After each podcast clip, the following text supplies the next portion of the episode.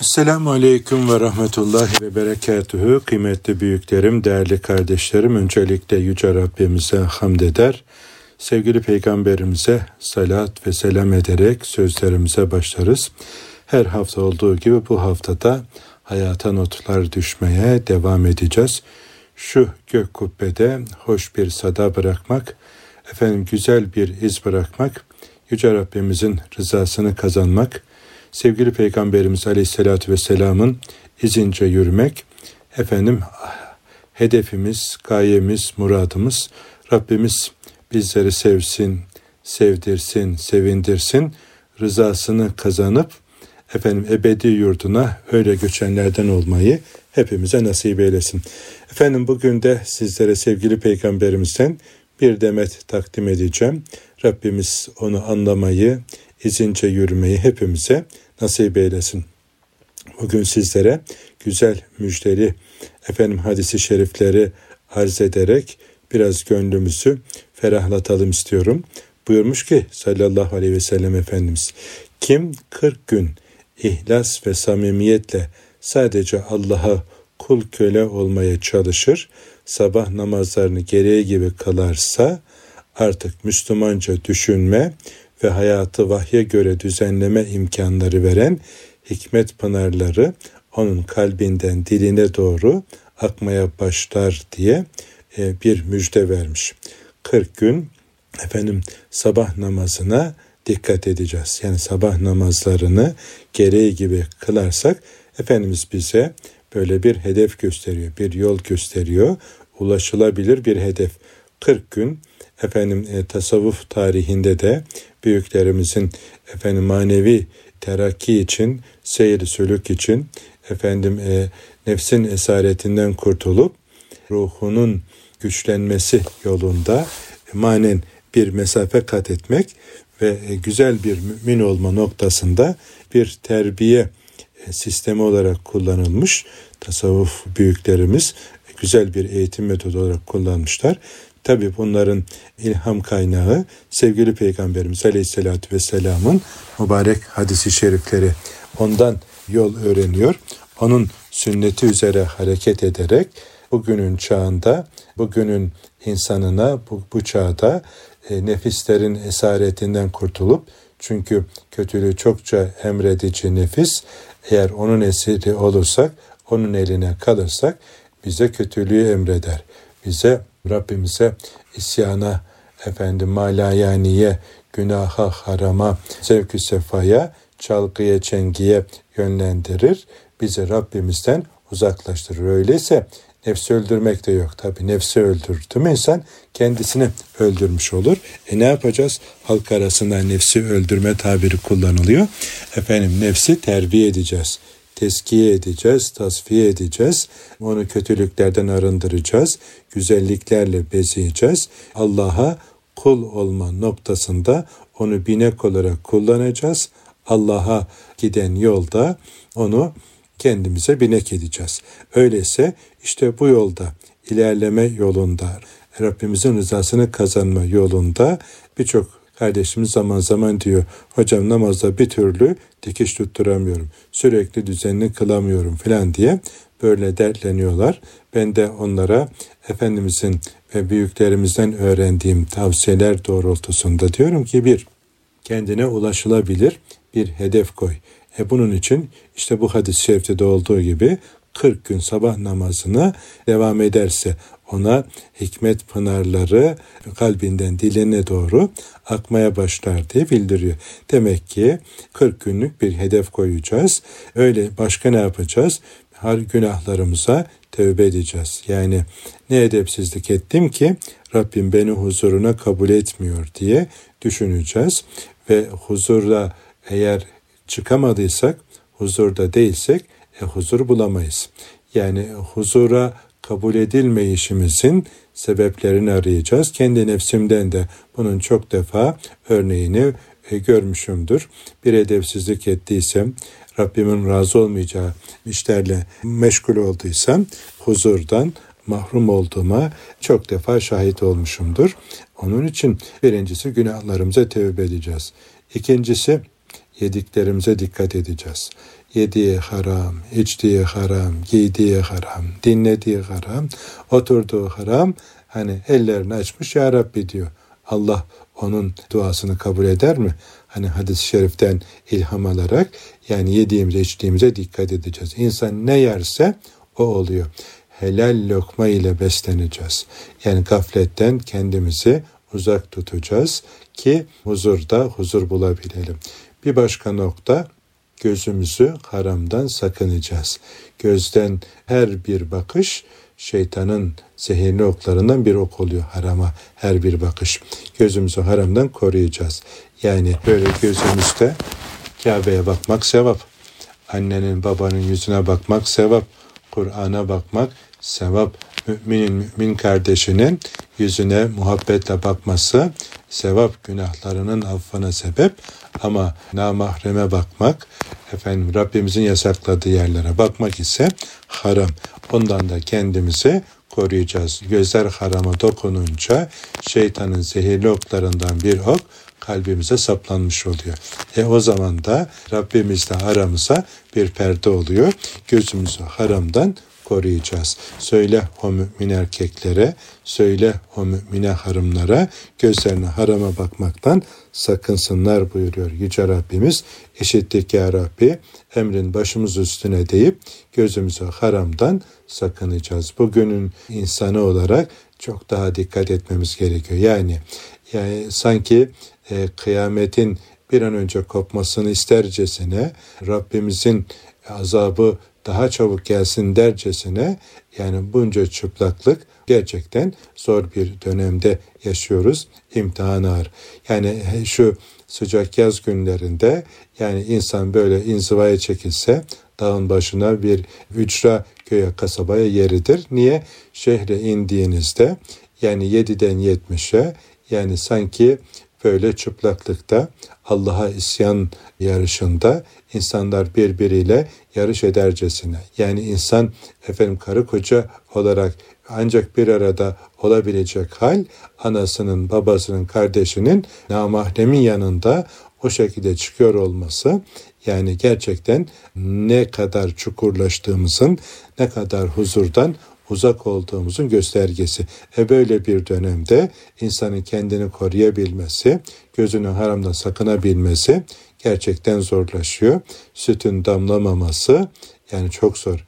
Öyleyse gözümüzü efendim e, o tür ortamlardan uzak tutacağız. O, o tür ortamlara mecbur kalmadıkça çıkmayacağız.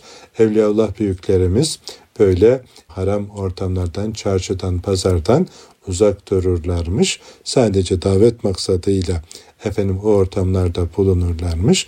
Bizim de bu dönemde nefsimizi ve neslimizi o tür ortamlardan korumanın, kurtarmanın hal çarelerini arayacağız değerli kardeşlerim. Gerçekten imtihan büyük. Gözümüzü haramdan koruyacağız. Yani sadece onu başarsak inanın birçok şey elde edeceğiz. Hocam efendim e, Kur'an okuyorum, ezberi aklımda tutamıyorum, ders çalışıyorum, anlamakta zorlanıyorum filan, böyle birçok şikayet. Diyorum ki kardeşler, sadece gözümüzü haramdan koruyabilsek, sanal bile olsa yani bunlar başımıza gelmeyecek. Yani bugünkü bu şikayetlerin temelinde gözümüzü haramdan koruyamayışımız yatıyor. Yani tecrübeyi de sabittir. Siz de kendi nefsinizde tecrübe edebilirsiniz. Efendim bir başka nokta, kulağımızı da haramdan koruyacağız. Yani bütün bunlar gönlümüze akıyor. Yani kulağımızdan, gözümüzden çerçöp, günah, Rabbimizin razı olmadığı şeyler akarsa e, o gönül nazargâh-ı ilahi olamıyor. Yani Rabbimizin mesajlarına kapalı hale geliyor. Hikmet pınarları damlamıyor. İşte hikmet pınarlarını damlatmanın e, efendim yollarından bir tanesi, kim kırk gün ihlas ve samimiyetle sadece Allah'a kul olmaya çalışır, sabah namazını gereği gibi kılarsa. Sabah namazı büyük imtihanlardan, yani nefse en ağır gelen namazlardan bir tanesi. Sevgili Peygamberimiz ona münafıklar güç yetiremez diyor. Sabah ve yatsı namazına. Sabah namazı aynı zamanda günün ilk imtihanı. Yani Rabbimizi efendim huzurunda, yoklamada, içtimada efendim var olanlardan mı olacağız? Yoksa içtimada kaçaklar arasında mı olacağız? Yani Rabbimizin çağrısına mı icabet edeceğiz? Yoksa şeytanın vesvesesine kulak verip yani ya sıcacık yatağa esir mi olacağız? Rabbini seven efendim Rabbinin çağrısına icabet eder. Efendim yorganı üzerinden fırlatır. Huzurda, huzura koşar. Orada buyur ya Rabbi, emrine amadeyim deyip efendim içtimada hazır bulunur. İşte sabah namazını gereği gibi kılarsa işte o kimseye Rabbimiz hikmet pınarları efendim kalbinden diline doğru akmaya başlar. Yani söyledikleri güzel şeyler olur. Hakkı hatırlatan, hakka davet eden, hakka çağıran güzel şeyler. Söylediği her söz Kur'an ve sünnet çizgisinde hem nefsine hem de yanında bulunanların faydalanacağı böyle güzel şeyler olur. Yani Allah'a ve ahiret gününe iman eden ya hayır söylesin ya sükût etsin buyuruyor ya sevgili Peygamberimiz. İşte o kimseden böyle hikmetli güzel şeyler sadır olur. Yani o zaman efendim malayani ve haram şeyler onun dilinden dökülmez. Şimdi köydeyiz. Efendim böyle sohbet ortamlarından mahrum olan, ilimden, irfandan uzak kalmış bazı kardeşlerimi görüyorum. Yani e, konuşurlarken farkında bile değil. Cümlenin başına, ortasına, sonuna e, böyle ağza alınmayacak küfürlü sözler koyuyor. Onun için gayet sıradan, normal bir şey gibi ama yani işte böyle ilimden, irfandan uzak kalan insanın resmi yani. E, gerçekten E, acınacak bir durum. Farkında bile değil. Yani böyle dilinden o cümleler dökülüyor. E, niye? Yani güzel bir ortamda bulunmamış. Efendim sabah namazı efendim nimetinden mahrum kalmış. E, onun dilinden efendim şeytanın kanalı gibi yani. Efendim necaset akıyor, pislik akıyor, küfür akıyor. Efendim Rabbimizin hoşlanmayacağı cümleler dökülüyor. Yani işte çöplük gibi. Hani çöplükten geçerken her türlü şey dökülmüş, ekşimiş kokudan e, yanından duramazsın. Yani böyle etrafı da rahatsız eder. İşte yani ilimden böyle hikmetli ortamlardan mahrum kalanların dilleri de maalesef çöplük gibi oluyor. Necaset kokuyor. Yani e, çok kötü oluyor. Rabbimiz bizi ve neslimizi ve bütün mümin kardeşlerimizi böyle necasetli ortamlardan muhafaza et. E, gözümüzden de kulağımızdan da böyle haram şeyler gönlümüze akarsa o zaman o gönül efendim İstanbul'da yaşayan kardeşlerim geçmiş yıllarda hatırlarlar. Bizim ilk üniversitede öğrenci olduğumuz yıllarda böyle Haliç'ten geçerken kokudan burnumuzu kapatırdık. Kış günü efendim yaz günü hele özellikle yani burnunu kapamadan geçemezsin. Öyle Haliç'in etrafında dolaşmak, gezmek, piknik yapmak ne mümkün? Yani böyle adamın burnunun direğini sızlatırdı. Niye? E, Haliç'in etrafındaki işte kanalizasyonlardan, fabrikalardan böyle temizlenmeden, arıtılmadan bütün çerçöp oraya akıtıldığından dolayı balçık olmuştu. Efendim her tarafı pislikten dolayı yani e, balıklar bile yaşayamaz hale gelmişti. Kokusu etrafı İstanbul'u, Eyüp'ümüzü sarıyordu. Yani Eyüp Sultan Cennet Mekan'ın efendim kabrinin bulunduğu e, semt kokudan yanına yaklaşılamıyordu. Neden? İşte o pislikler akıyordu. İnsanoğlu da aynen böyle gönlüne, dilinden, efendim boğazından, e, gözünden, kulağından böyle necaset akarsa aynen onun gibi böyle efendim çöplerin bırakıldığı, yığıldığı mekanlar gibi kokudan oraya yaklaşılmaz. Öyleyse ne yapacağız?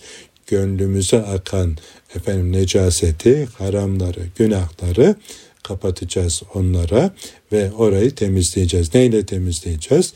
Tevbe ve istiğfar ile efendim temizleyeceğiz ve zikrullah ile, Kur'an tilavetiyle, salih amellerle orayı bezeyeceğiz, boyayacağız, badanalayacağız. Her temiz pırıl pırıl hale getireceğiz ki nazargahı ilahi olsun.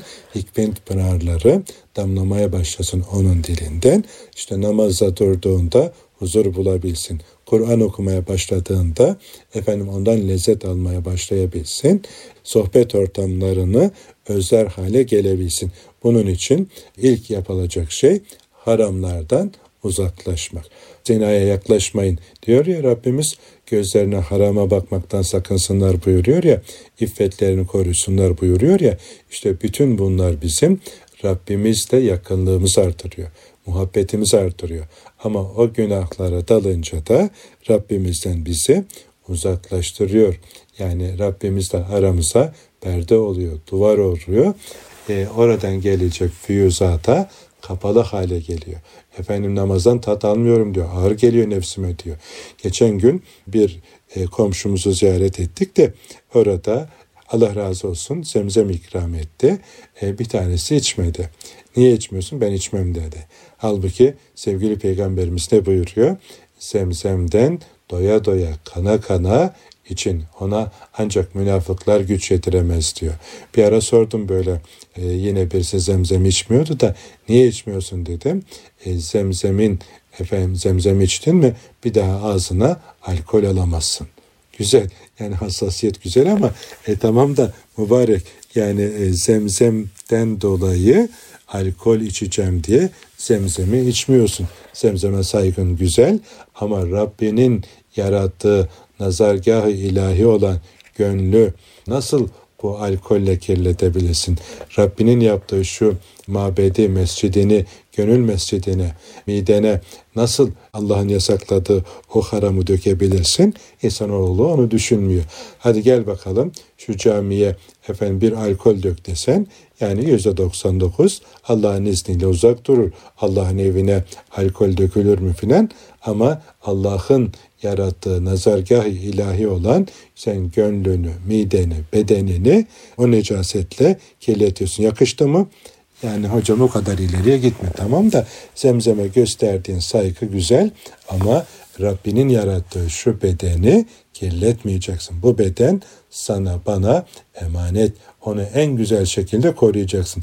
Beden benim değil mi? İstediğimi yaparım. İntihar ederim. Yasak.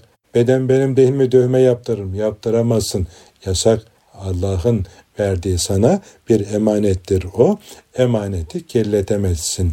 Emanet sahibinin isteğine göre onu kullanmak zorundasın diye bunları böyle hatırlamamız gerekiyor aziz kardeşlerim. İşte huzurda olamayışımızın sebebi huzura durmamıza e, mani olacak haramlar aramıza perde oluyor. Rabbimiz o perdeleri efendim aralamayı hepimize nasip eylesin. Şimdi kısa bir ara, ikinci bölümde kaldığımız yerden devam edelim. Huzur bulacağınız ve huzurla dinleyeceğiniz bir frekans. Erkam Radyo, Kalbin Sesi. Evet kıymetli kardeşlerim, hayata notlar düşmeye devam ediyoruz. Birinci bölümde sevgili Peygamberimizin kırk gün sabah namazına devamla ilgili müjdesini sizlerle paylaştık. Efendim o kimseye hikmet pınarları kalbinden diline akmaya başlar buyurmuştu. Bu bölümde de yine müjdeler vermeye devam edeceğiz. Efendimiz Aleyhisselam buyurmuşlar ki, kim kırk gün yatsı ve sabahın ilk tekbirine yetişip cemaatle namaza hazır olursa, onun için bir ateşten kurtuluş beraatı, bir de münafıklıktan kurtuluş beraatı olmak üzere iki beraat verilir diye müjdelemiş. Demek ki kim kırk gün yatsı ve sabah namazının ilk tekbirine yetişip cemaatle namaza hazır olursa. Burada yatsı ve sabah namazının önemi ve cemaatle namazın önemine ve kırk günlük bir hedef göstererek bizlere verilecek müjdeleri sevgili Peygamberimiz sıralamış. Demek ki zaten Müslümanda olması gereken vasıflardan bir tanesi. Ona münafıklar listesinde olmamak için ne gerekiyordu? E, sabah ve yatsı namazına devam etme. Burada da kim kırk gün yatsı ve sabah namazının iftidah tekbirine yetişecek şekilde cemaatte hazır olursa, demek ki kırk gün yatsı ve sabah namazına cemaate hazır olacağız. Ne var bunun neticesinde? İki beraat veriliyor. Birisi münafıklıktan, öbürü de ateşten kurtulma beraati olmuş oluyor aziz kardeş. İnsan münafıklıktan kurtulunca e, ateş ehli olmaktan da kurtuluyor. Öyleyse e, şimdi biz bakalım e, bunun neresindeyiz? Yani yatsı ve sabah namazına gidebiliyor muyuz? Vaktinde cemaatte kılabiliyor muyuz? Kılamıyorsak hemen tövbe edelim o halimize ve bu müjdeye nail olmak için hem kendimizi hem de çoluğumuzu çocuğumuzu alıştıralım.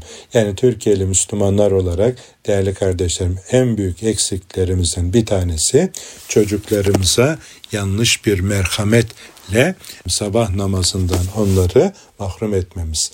Daha küçüktür hocam, çocuktur hocam deyip çocuklara ağaç yaşken, eğilecekken vaktinde o aşıyı yapamadığımızdan dolayı ergenlik döneminde gençler namazdan mahrum kalıyor. Yıllar önce çok sevdiğim bir büyüğümden, hocamdan dinlemiştim. Bir gün diyor, Mekke-i Mükerreme'deyiz haçta. Suudlu bir aile bizi misafir ettiler. Onlara misafiriz. Böyle sabah namazında evin hanımefendisi beşikteki çocuğu uyandırıyor.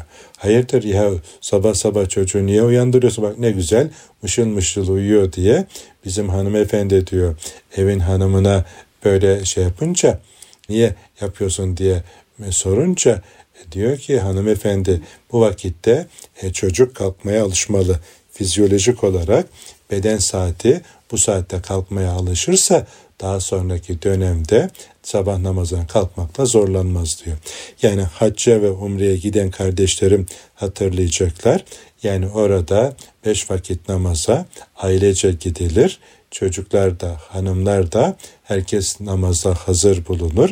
Bazen Mescid-i Haram'da, Mescid-i Nebi'de böyle çocuk sesleri e, mabedi çınlatır. Yani küçücük çocukları bile getiriyorlar. Ailecek kılınıyor. Öyle olunca tabii çocuklar alışıyor ve özellikle İstanbul'da mahalledeki camimizde sabah namazlarında özellikle muhacir kardeşlerimin çoluk çocuk yer, camiye geldiklerini görünce çok mutlu oluyorum. Yani bu konuda onlar bizden çok daha gayretli.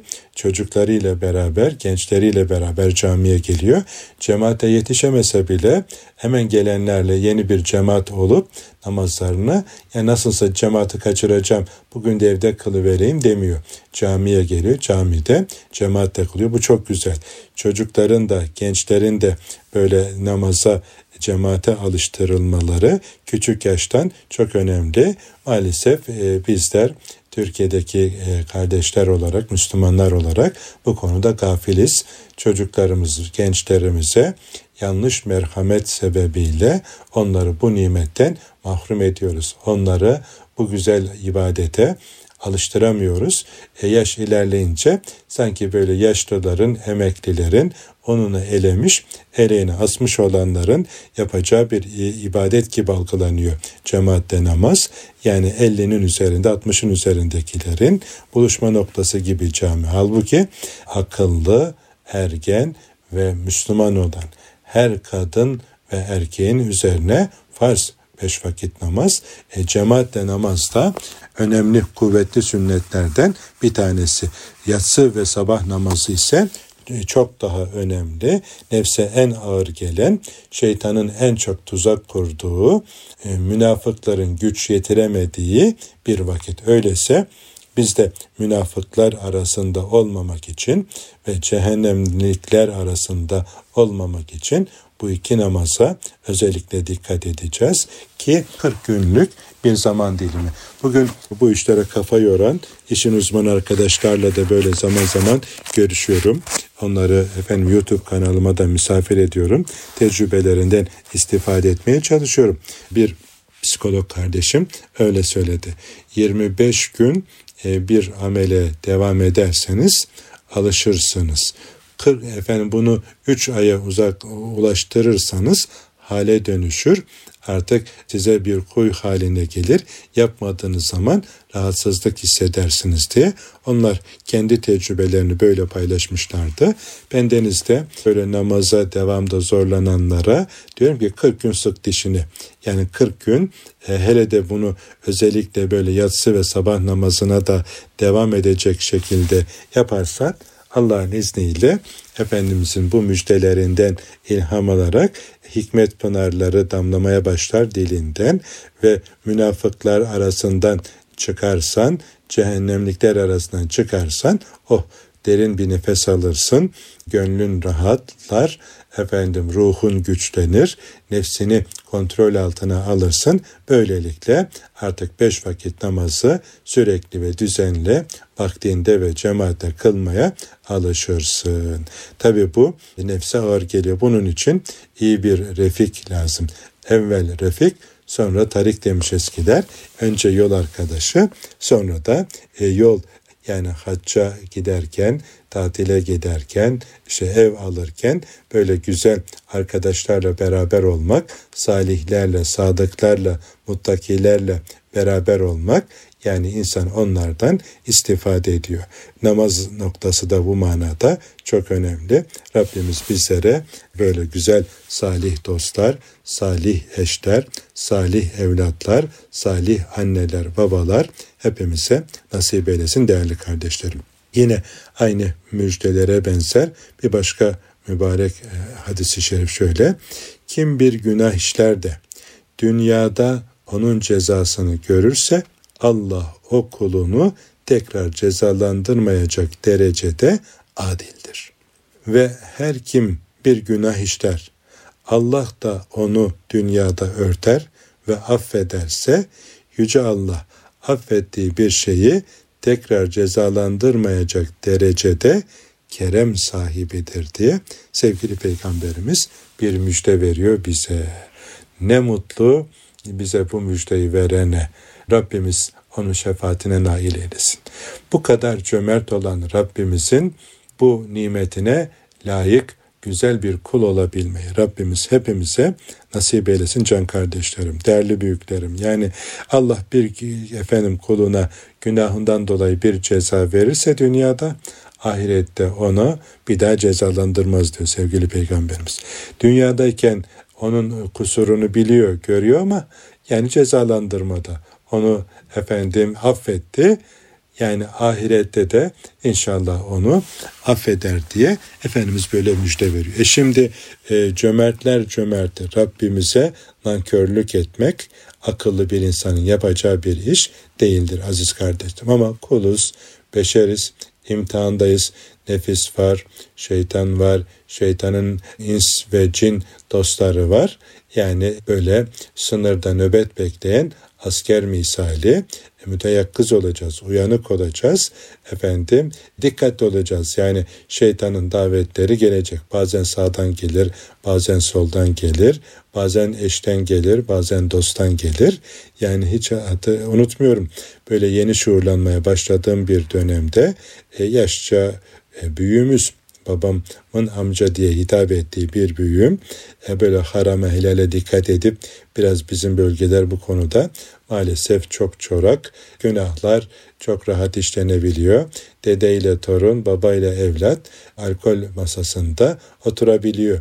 Yani daha başka kötü böyle sahneler de var da onların propagandasını yapmamak adına e, dillendirmek istemiyorum. Benim de işte bu ortamlardan çekindiğimi, sakındığımı, uzak durduğumu görünce işte yeni böyle delikanlılık dönemi namazdan çıktım. Köy kahvesinin önünde gel bakalım oğlum dedi, çağırdı. E, dedi işte okuyorsun, bir şeyler yapmaya çalışıyorsun ama gençsin, toysun, daha işin başındasın, bak kafayı üşütürsün, dikkatli ol dedi.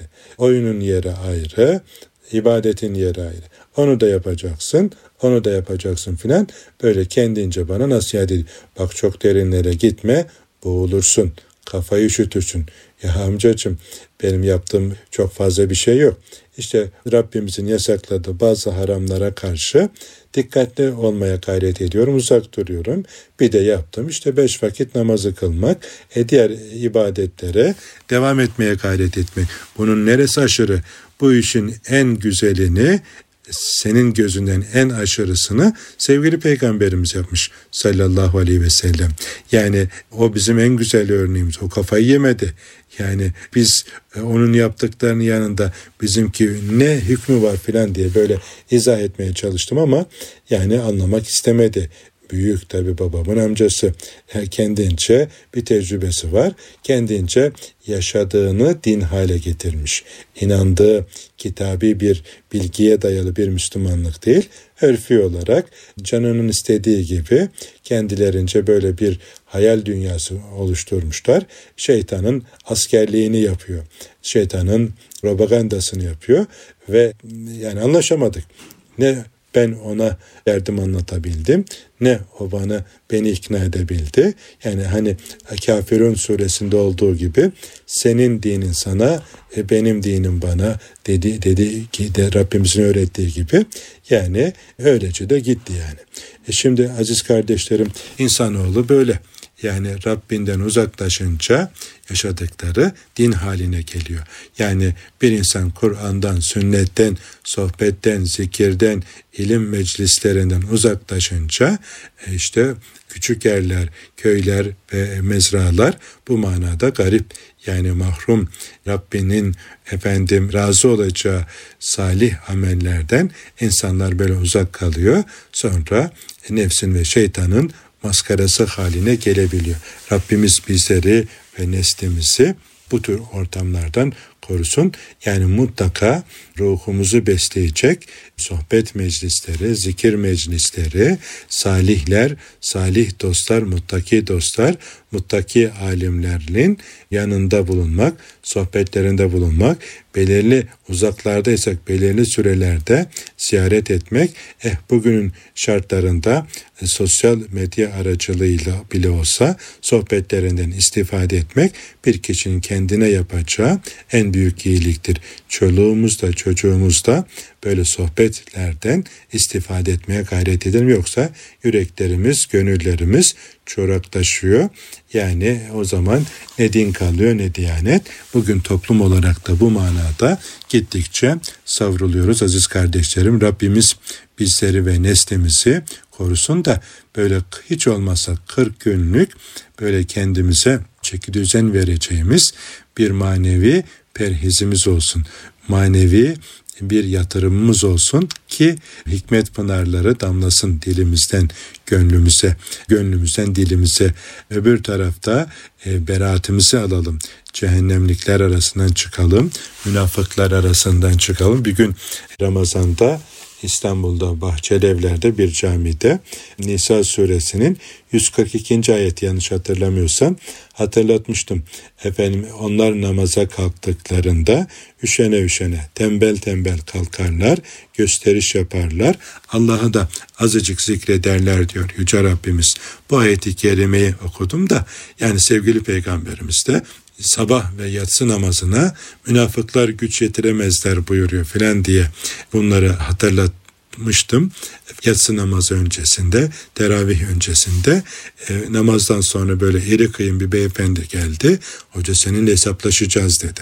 Hayırdır beyefendi, ne oldu?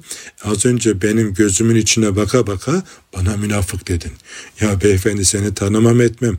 Caminizde misafirim. Yani buranın sürekli bir görevlisi değilim. Seninle bir alıp veremediğim yok. E niye sana münafık diyeyim? Olur mu hocam dedi ya. Tam beni tarif ettin. Böyle namaza kalkmakta üşeniyorum. Zor geliyor nefsime. E dedim ki be adam, yani okuduğum ayet-i kerime seni de beni de bizden daha iyi bilen Rabbimizin bize yol kılavuzu olarak gönderdiği kitabımızdan bir ayet-i kerime. Eğer böyle bir durum varsa, namazda üşengeçliğimiz varsa, tembelliğimiz varsa, vaktinde kılamıyorsak, cemaate gidemiyorsak, geciktiriyorsak demek ki bir virüs bulaşmış. Münafıklıktan bir virüs bize bulaştıysa o zaman bir format atmak lazım. Yani o virüsten kurtulmanın hal çaresini aramalıyız. Yoksa Allah muhafaza o hastalıkla göçer gidersek o zaman kaybedenlerden oluruz. İşte kaybetmemek için bu sohbetler, vaaz-ı nasihatler hepimiz için gereklidir, elzemdir. Biz buna muhtacız. Bunun için sohbet yapıyoruz ama insanoğlu garip. Yani insan kendi kendini aldatabiliyor. Yani bilince sanki sorumluluğu daha fazla olacakmış gibi öğrenmekten kaçıyor. Halbuki yine ulemamızdan, büyüklerimizden dinledim, okudum.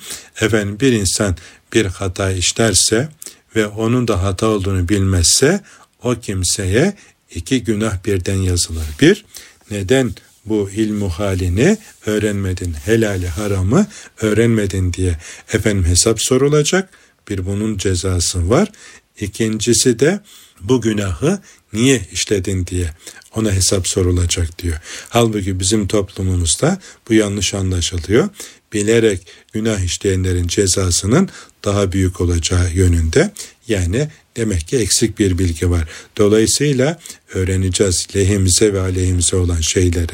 Üç kuruşluk menfaatimiz olduğunda kaç tane takla atıyoruz o menfaati elde edebilmek için, ebedi yurdumuz için, ahiretimiz için de menfaatlerimizi öğreneceğiz ve haramlardan, günahlardan sakınıp bizi Rabbimize yaklaştıracak salih amellere sarılacağız. İşte bu programları yapmamızın gayesi de, gayesi de budur değerli kardeşlerim. Birbirimize hakkı ve sabrı tavsiye edebilmek. Rabbimiz Efendimizin izince yürümeyi, bu dinlediğimiz tavsiyelere uyarak hikmet pınarlarının damladığı münafıklar listesinden kurtulup cehennemlikler listesinden arınmayı Rabbimiz hepimize nasip eylesin. Haftaya aynı saatte buluşuncaya kadar Allah'a emanet olunuz. Esselamu Aleyküm ve Rahmetullahi ve Berekatuhu.